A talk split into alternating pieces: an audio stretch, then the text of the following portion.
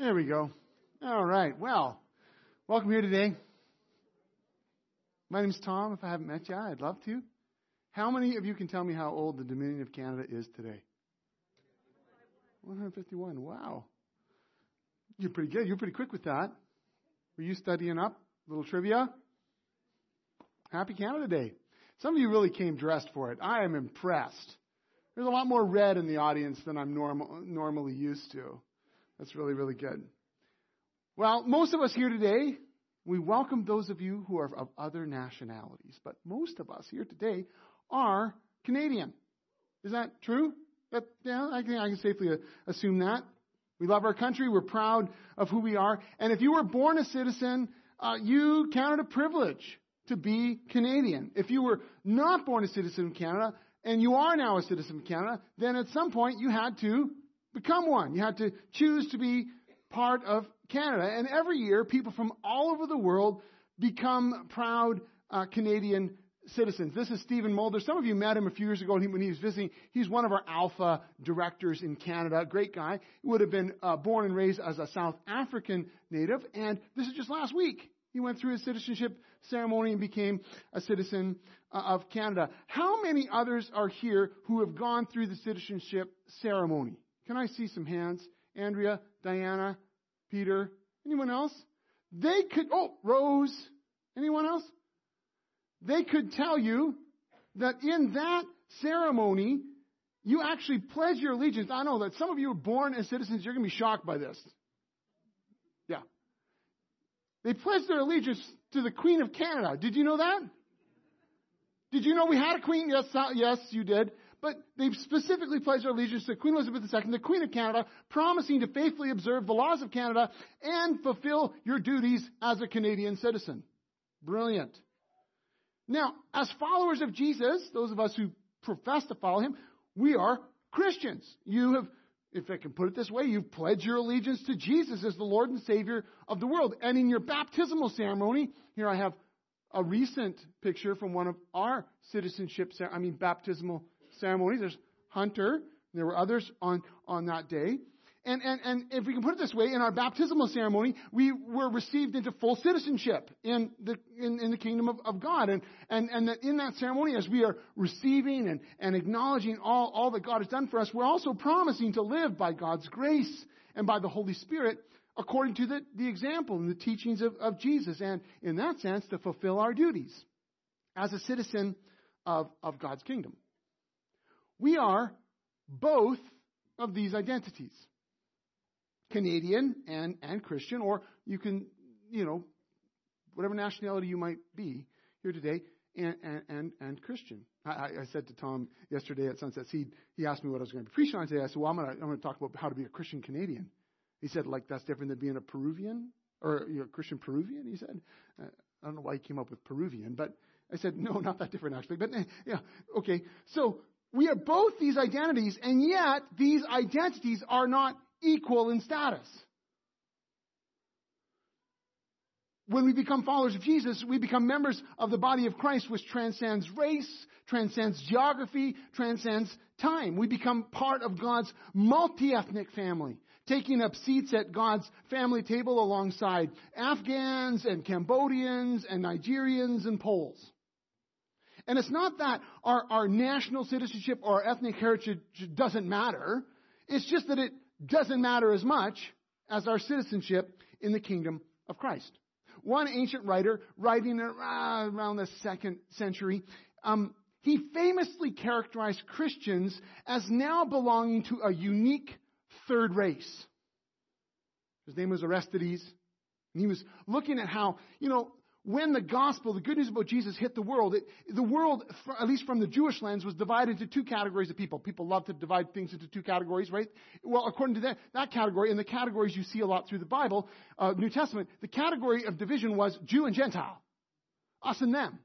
And every different group had their own category of us and them. But what they acknowledged is, as the good news flowed out, from the Jews then to the Gentiles, what happened is these people started getting together in this one unique family.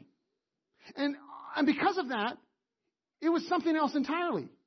Because of what Jesus had done, it was like a new kind of human being A new kind of race, as it were, had been created, and no longer defined by bloodline, by political oath, by clan or nationality. And the idea that Christians are now members of a third race, as it were, flowed directly from this teaching that we see all over the New Testament about being in the family of God. Particularly, I mean, there's a lot of them, but I'll pick particularly one of the verses would be Galatians 3, where this Apostle Paul says, in Christ Jesus, you were all children of God through faith. For all of you who were baptized into Christ have clothed yourselves with Christ. And then he says, there is neither Jew nor Gentile, neither slave or free, there's neither male or female, for you are one in Christ Jesus. What he goes alongside is the three basic divisions which everyone divided everyone up based on, right? What's your nationality, what's your economic status, and what gender are you? And that's how things were divided up. And we say, in the family of God, those are no longer divisions that are relevant. We are one in Christ. We are this one new humanity. But for anyone who joins the family of God, this creates tensions, or it can. Can't it? Because the question is, how can we be fully fledged members of this third race, this multi-ethnic, multilingual, multinational, multi-generational family of God, and yet still function as active members in our own particular country, our own particular citizenship, as we look at it today, as Canadians? And sometimes the tension's not very dramatic. We bump along, and things are pretty normal, and you love your neighbor, and you know, you live, you worship, things are fairly cool. But at other times, it has a bitter edge to it, this tension. The early Christians and Christians down through the centuries faced this identity clash. The early Christians faced it immediately. Their faithful allegiance to Jesus just was not going to be ignored by political authorities that wanted full allegiance to be given to them. In the first or second centuries, declaring that Jesus is Lord and Savior, which to us sounds like such a kind of a spiritual thing, you know, due to our own Western cultural heritage of individualism and privatization, where we take faith and we shove it off in a box to the side and say, as long as your faith stays in a box over here and doesn't, mingle into the rest of life, we'll let you believe whatever you want to believe. That's part of our inheritance. Well, we think Jesus is Lord and Savior is some sort of spiritual thing. You just believe on the side. But oh no, it wasn't just a spiritual thing. It was a radically political statement. In the first centuries after Christ, declaring Jesus Lord and Savior of the world was a problem. Do you know why? Because there was someone else who already had the title. He happened to be Caesar. And they would call him, literally, Lord and Savior of the world. Oh, wait a minute here. So when I then now start claiming that Jesus is Lord and Savior of the world, suddenly I have a problem. Who is Lord and Savior, really? Like, which one? Is it Christ or is it Caesar? And Christians responded very clearly with the most basic profession of Christian faith from those earliest days. They say, Jesus is Lord. Or if you span it out, Jesus is Lord and Savior. And whenever they were saying that, they were implicitly saying, and Caesar is not. Jesus is Lord and Savior. Nero is not. Jesus is Lord and Savior. Augustus is not. Domitian is not. Caesar is not. Jesus is. These Christians at local events would be required to pinch a little bit of incense, just do a little bit of obeisance to the emperor and sort of say something like, hey, Nero is Lord and Savior. But guess what? They wouldn't do it. And so all of a sudden, these Christians were seen as disloyal Romans, as political dissidents, as traitors. And at times it resulted in just sort of social rejection and ostracization, but at other times it blew up into full-blown persecution where Christians were seen as the problem. They were against Roman family values. They were against the stability of the country, and they would be blamed for things. And we see particularly Caesars like Nero and Domitian. The book of Revelation was written to churches suffering this kind of persecution. They were the ones seen as the problem, because they wouldn't call Caesar Lord and Savior. They believed Jesus was. Well, down through history, this tension has ebbed and has flowed, but each generation, each culture, each nation, each plan, in all places, have been challenged to work out this question. How are we to be both God's people and people of our chosen or our inherited nation? Or, to maybe put it more bluntly, how can we be good citizens and God's citizens? Well, in honor of Canada Day today, I thought I'd like to reflect on this question together. And today's scripture, I'm rooting our conversation in a scripture from a little letter that Paul wrote to Christians in the Roman colony of Philippi. Paul was this great church planter, and he went around and through a vision, actually, he ended up in this Roman colony of Philippi, extremely Gentile place, and he met some folks who came to know who Jesus was and began to experience life transformation, and a little church was formed there. And this church became a real supporting church of Paul, and we're behind him and as he went to other places spreading the good news about Jesus. But in a letter he wrote to them to give them encouragement and guidance, he told these Philippian, or as you'll hear soon, these Roman Christians, he said this in 1:27, just the first part. He said, above all, you must live as citizens of heaven, conducting yourselves in a manner worthy of the good news about Christ. Now, this phrase, citizens of heaven, is actually a really relevant phrase for them. And it helps us get going into our question today about being good citizens. You see, Paul knew who he was talking to. The people of this Roman colony of Philippi, they prized their Roman citizenship very highly. Philippi was located at the site of a famous battle in just 42 BC, where the forces of Mark Antony and Octavian went up against the forces of Brutus and Cassius and defeated them. You might remember the name Brutus and Cassius. Do you remember the name? Think of Caesar with a bunch of, Ides of March, that kind of stuff, right? Those guys, guilty of assassinating Julius Caesar along with a few other senators. They were defeated there, and as a result, Philippi was given an honor. They were made a colony of Rome, and it wasn't just the city proper. It was probably 700 square miles around there. And it became home to a bunch of retired Roman soldiers. And as a colony of Rome, Philippians were granted the same rights and privileges as citizens of Rome itself. And this is very special. It wasn't given out very often. These Philippians were not required to pay tribute to Caesar. They were allowed, you might not know this, but if you were a Roman citizen, there were certain clothes you could not wear. And so they were given permission to wear Roman dress. Think togas.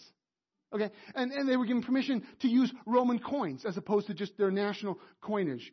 They were given permission to speak Latin. They didn't have to speak in the barbarian tongue. And they were allowed to observe Roman holidays. So they were given all the rights and privileges of being Roman citizens. It was kind of like, maybe an analogy today would be like a modern day embassy of one country that's in another, and that bit of embassy is like being on national soil back home. It's kind of like that. Philippi was like a mini Rome in Greece. And if you were born there, you were as Roman as the kid born in the steps of the Colosseum. And they were very proud of this, very proud to be Romans, proud of their citizenship. So it's to these proud Romans who have now become Christians that Paul says, above all, live as citizens of heaven, conducting yourselves in a manner worthy of the good news about Christ. Paul knows how much they value their citizenship in Rome. And guess what? Paul values his citizenship in Rome because he was born somewhere where he also was a born citizen. And in fact, it was in Philippi that Paul used his Roman citizenship to gain himself some advantage. So he's not opposed to that. But now he calls them to live above all from their higher citizenship status, their heavenly citizenship. And heavenly is kind of a funny word because due to some things we've been taught or believed over the years, we kind of think heaven is just a place you go when you die. You float around or something. That is not what they mean. Heaven here is not this esoteric, non-earthly. It's very practical. It's very real. In the New Testament, heaven represents the rule of God, which extends over all creation. We're taught to pray that God's kingdom would come and his will would be done on earth as it is in heaven, which is a way of saying we want God's rule to extend over all this creation. Over the months of summer, just starting next week, we'll be exploring a series of kingdom parables in Matthew 13. And all the parables, the first one talks about the kingdom. Every other parable after that begins with the phrase, the kingdom of heaven, and it's the same as the kingdom of God, is like. And the words heaven or God's rule, God's reign, they're interchangeable here. So we say citizens of heaven. It's citizens of God's rule, citizens of God's kingdom. The point here is that from the moment the people became part of God's kingdom, the kingdom of heaven, they now had to figure out, what does it mean for us to live as national citizens, as members of this country, of this clan, as Canadians, in light of our higher citizenship? What does it mean to live in a manner worthy of the good news in this nation, at this time, in this place? So that is what we're going to turn to. I think there's at least four ways. I'm sure there are more, but I want to touch on them briefly today. I think you're going to see how each of these points could be expanded quite largely, but for your sake, I won't. There we go. Maybe you'll take them home as some suggestions today for further reflections. How can we live as Christian Canadians? The first way we live as Christian Canadians is that we pray. Now, I know that some of you think, really, prayer is a profoundly political act. You need to hear this. Prayer is political. Prayer is the first and primary way that we act in good citizenship. When the same Apostle Paul, wrote to his younger protege pastor, Timothy, he was very direct. He said this in 1 Timothy 2. He said, I urge then, first of all, that petitions, prayers, intercessions, and thanksgiving be made for all people. And then he narrows the category. For kings and all those in authority, that we may live peaceful and quiet lives in all godliness and holiness. This is good and pleases God our Savior, who wants all people to be saved and come to the knowledge of the truth. What are we praying for? Listen, we are not, when I say we pray, we are not praying our party's platform. That is not what we're praying. If I can put it this way, we're praying God's platform. We're praying that his kingdom would come. We're praying that Jesus would be known. We're praying that lives would be lived in such a way that they can see the goodness of God and be transformed by the goodness of Christ.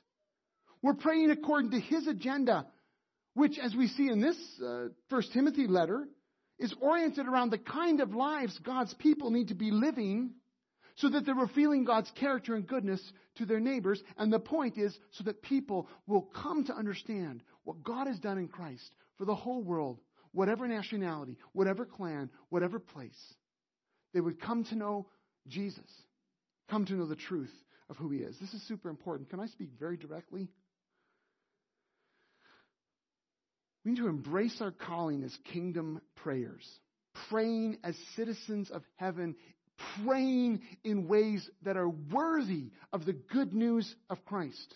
We need to make talking to God about our politicians the primary way we speak about politicians, as opposed to all the speech we have criticizing, vilifying, exalting, praising, wanting to kill X, Y, and Z leader, or at least we speak in such ways. Our prayer to God about our leaders, about those in authority, needs to be the primary way we speak about them. And our concern needs to be Paul's concern, God's concern. He's praying that these leaders would lead in such a way that the gospel would flourish, that the good news of Jesus would go out, that people would be able to live, yes, peaceful and quiet lives, so that others can come under the reign of God. And just so you know, this doesn't just mean that things are always hunky-dory. Paul is writing these letters. The two I've quoted, Timothy and Philippians, he's writing them in chains. He's writing them as a prisoner of Rome himself. And he's saying, actually, guys, you know what? I'd rather not, be shackled to this dude. But actually, this is like working out for the good news anyway. The good news is now spreading through Caesar's household. The good news is, I get chained to a new guy every 8 hours. He gets to listen to me talk about Jesus the whole time. He holds my pen while I'm writing to you, This is not a bad thing. He's saying, he's convinced the gospel is not shackled. It's going out. And this is what he's wanting to pray for. And he's saying, look, you don't have to like the leaders you're praying for, but you do have to pray for them. Paul is telling Christians to pray for Caesar. We do get that, right? They're never popular, the Christians were never popular with the Caesars. There were some that were worse than others. But he's saying, look, this is who we are called to pray for. Our prayer is all about the good news of Jesus. It's all about God's citizens living as God's citizens so that other citizens can become God's citizens. You know what I'm saying? So pray into that. You want to be a good citizen? Make prayer a priority in your political speech. Pray as God's citizen that more people will discover who Jesus is and become a citizen of his kingdom. If we prayed as a people, as much as we complained or ranted or vilified or exalted, we'd have a spiritual revolution on our hands. It would change the way we think. It would change the way we act. It would certainly change the way we speak or post about our favorite whipping boy or political leader on Facebook. We pray.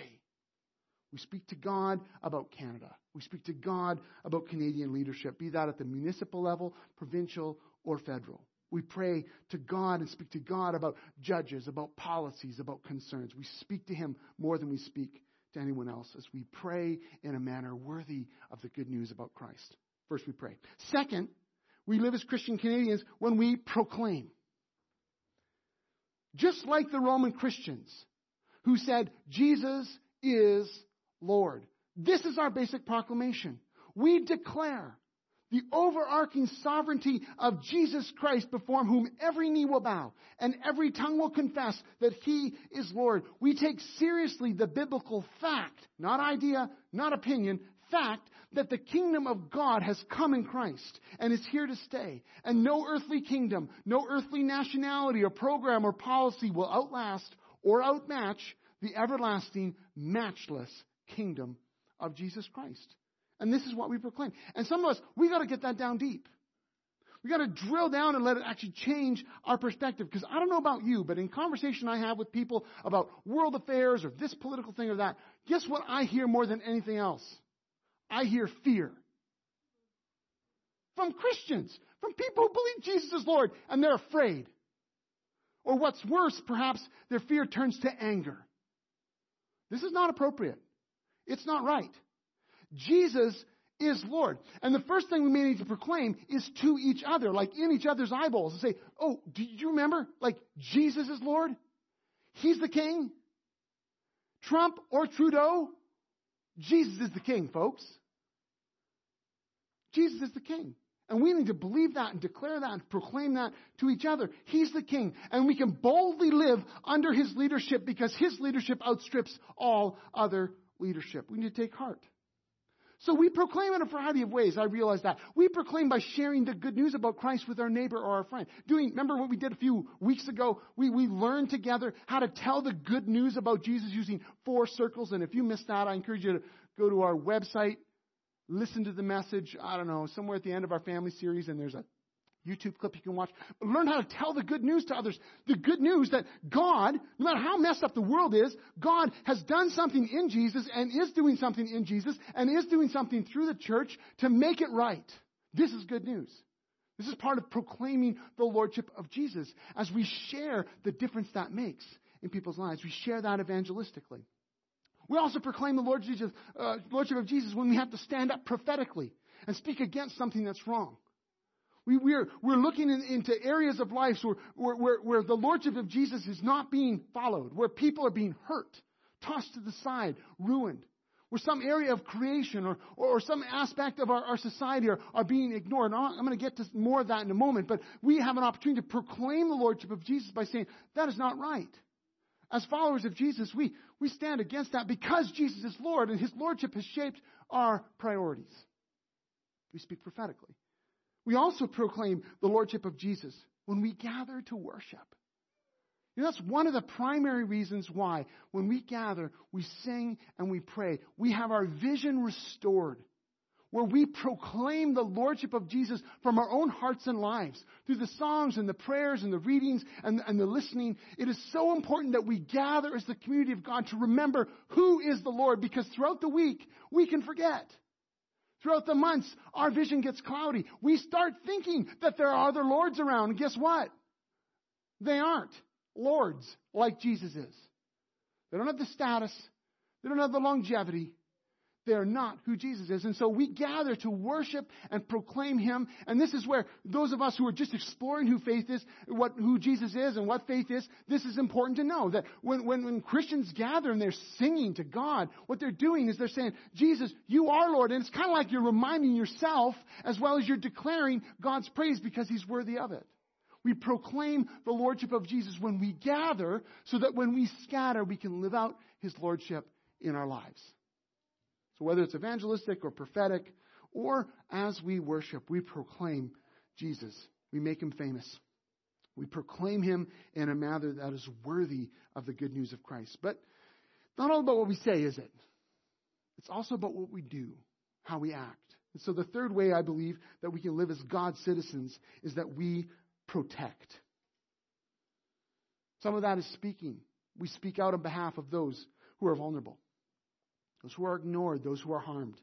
We often have to do that to our own detriment, the detriment of our social status, the detriment of our in-group. We often have to do that because we don't just speak it, but we live it. We act sacrificially and serve those who need help, who need protection. And so we both speak and act as emissaries of God in bringing protection to people and to places that are vulnerable. Now, this is all over the Scripture, where we're called to care for the poor. We're called to care for widows and orphans. We're called to care for foreigners. We're supposed to love our neighbors as ourselves. We are called to be stewards of God's creation. We're to care for those who don't have a voice, the voiceless, whether that be aborted babies, whether that be displaced people seeking asylum, whether that be missing and murdered Indigenous women. We are called to protect on behalf of God and his care for others. On behalf of the Lord of all creation, we stand as his ambassadors. We stand as his citizens, and we protect. Now, this is where the parties begin to divide. This is where the body of Christ begins to line up on opposite sides of the walls, because we maybe are members of a certain party that protects certain things, and the other parties line up around the things they want to protect. We all know this is true. Well, as Christians who have declared the lordship of Jesus as their highest status, we are called to live out the good news in a manner worthy of the gospel of Christ, for the sake of people and areas of creation that are in danger of being destroyed. And what this means, I think this is where we get to the prophetic edge as well. What this means is there may be, I know for some of us, there may be a political party that seems to most align with your values. And you might even say most align with God's values. I'm not going to argue with you on that. But chances are that particular party has things it protects and things it does not protect. Each one of them. And so the call that you will have in your particular party is not just to project out at the others who believe differently than you, shouting at them about the things that you're trying to protect, but it's actually to turn to those who most agree with you and say, okay, I can see how we are trying to protect creation. What about the unborn? I can see how we're really trying to protect, what would it be? The rights of women. But have you considered this area of the poor? You know, where we can look each other in the eyes and say, every one of our parties, none of them line up perfectly. And some of us aren't even part of parties. I understand that. But where we are called to act under the lordship of Jesus for the sake of protection. And that means at times you are not going to be popular with the people that you most want to be popular with. Why? Because your citizenship in heaven is of higher status than your citizenship in this country, but also your membership in any particular political party. And so we, under the lordship of Jesus, have to speak on behalf of those who cannot speak. We need to act in protection. And this will make us sometimes tremendously unpopular, even with those you would normally align with. It also means that we will seek the best interests of others, at times to our own detriment. At times, we will seek the best interest for others for the sake of truth, for the sake of righteousness, for the sake of protection, and it will mean you will be harmed as a result. Do you know that is inherent within the gospel? Jesus himself called us as his people to live as he lived, which means there are times when we bend down and wash someone else's feet. There's times when we lay our lives down on behalf of others, where we even say, I'm willing to give this up for the sake of someone else. That is the gospel. If he says we are supposed to conduct ourselves in a manner worthy of the good news about Jesus, surely it means there are times when we will act in protection of someone to our own pain. It meant that for Jesus. It has to mean that for us. What will that mean for you? I don't know. But I do know that we need to speak and live in a way that is worthy of the good news of Jesus. And then the fourth way is slightly broader now, but I think important, is that we participate as Canadian Christians. We engage as God's kingdom citizens in good Canadian citizenship. Living as Christ's ambassadors, yes, but living into the places that we are, living into our culture. Revealing in our actions who Jesus is with the integrity, with the godliness, with the holiness of our lives. I don't mean that as some weird up above looking down our noses. No. But living in a way that the way we interact with our neighbor, our friend, the way that we interact in our speech and in our prayer and our actions, it points people to Jesus and his good news.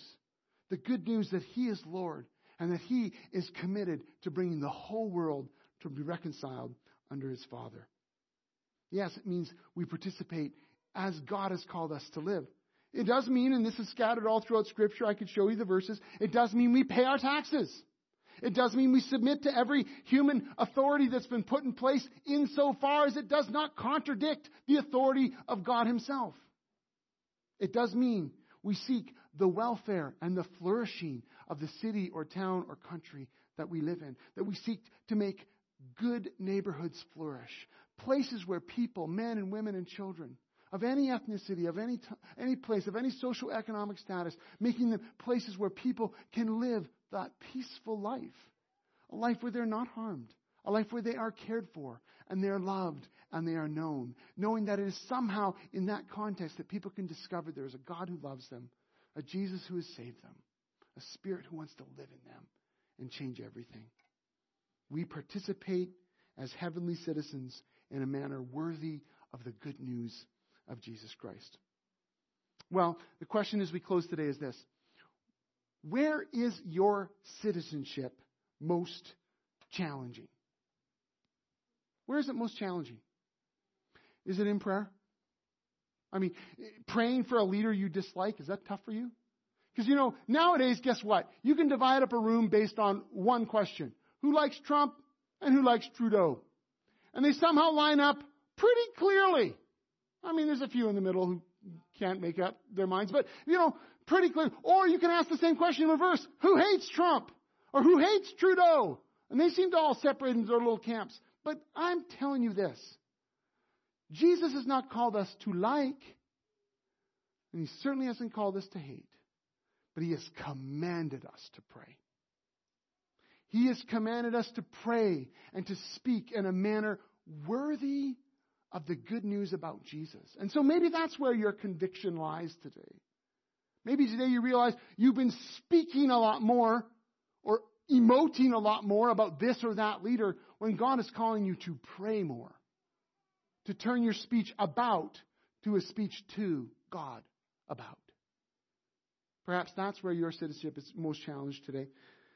Could it be in believing that Jesus is Lord? It's hard to proclaim the Lordship of Jesus if you yourself aren't actually confident in it. If you are more afraid of what's going on in the world than you are confident that Jesus is at work in the world.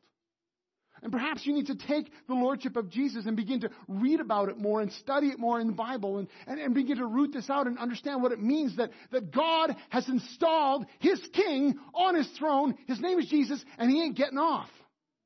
And no matter who comes and goes on what political spectrum, where, Jesus is firmly seated on the throne, and his kingdom will last forever.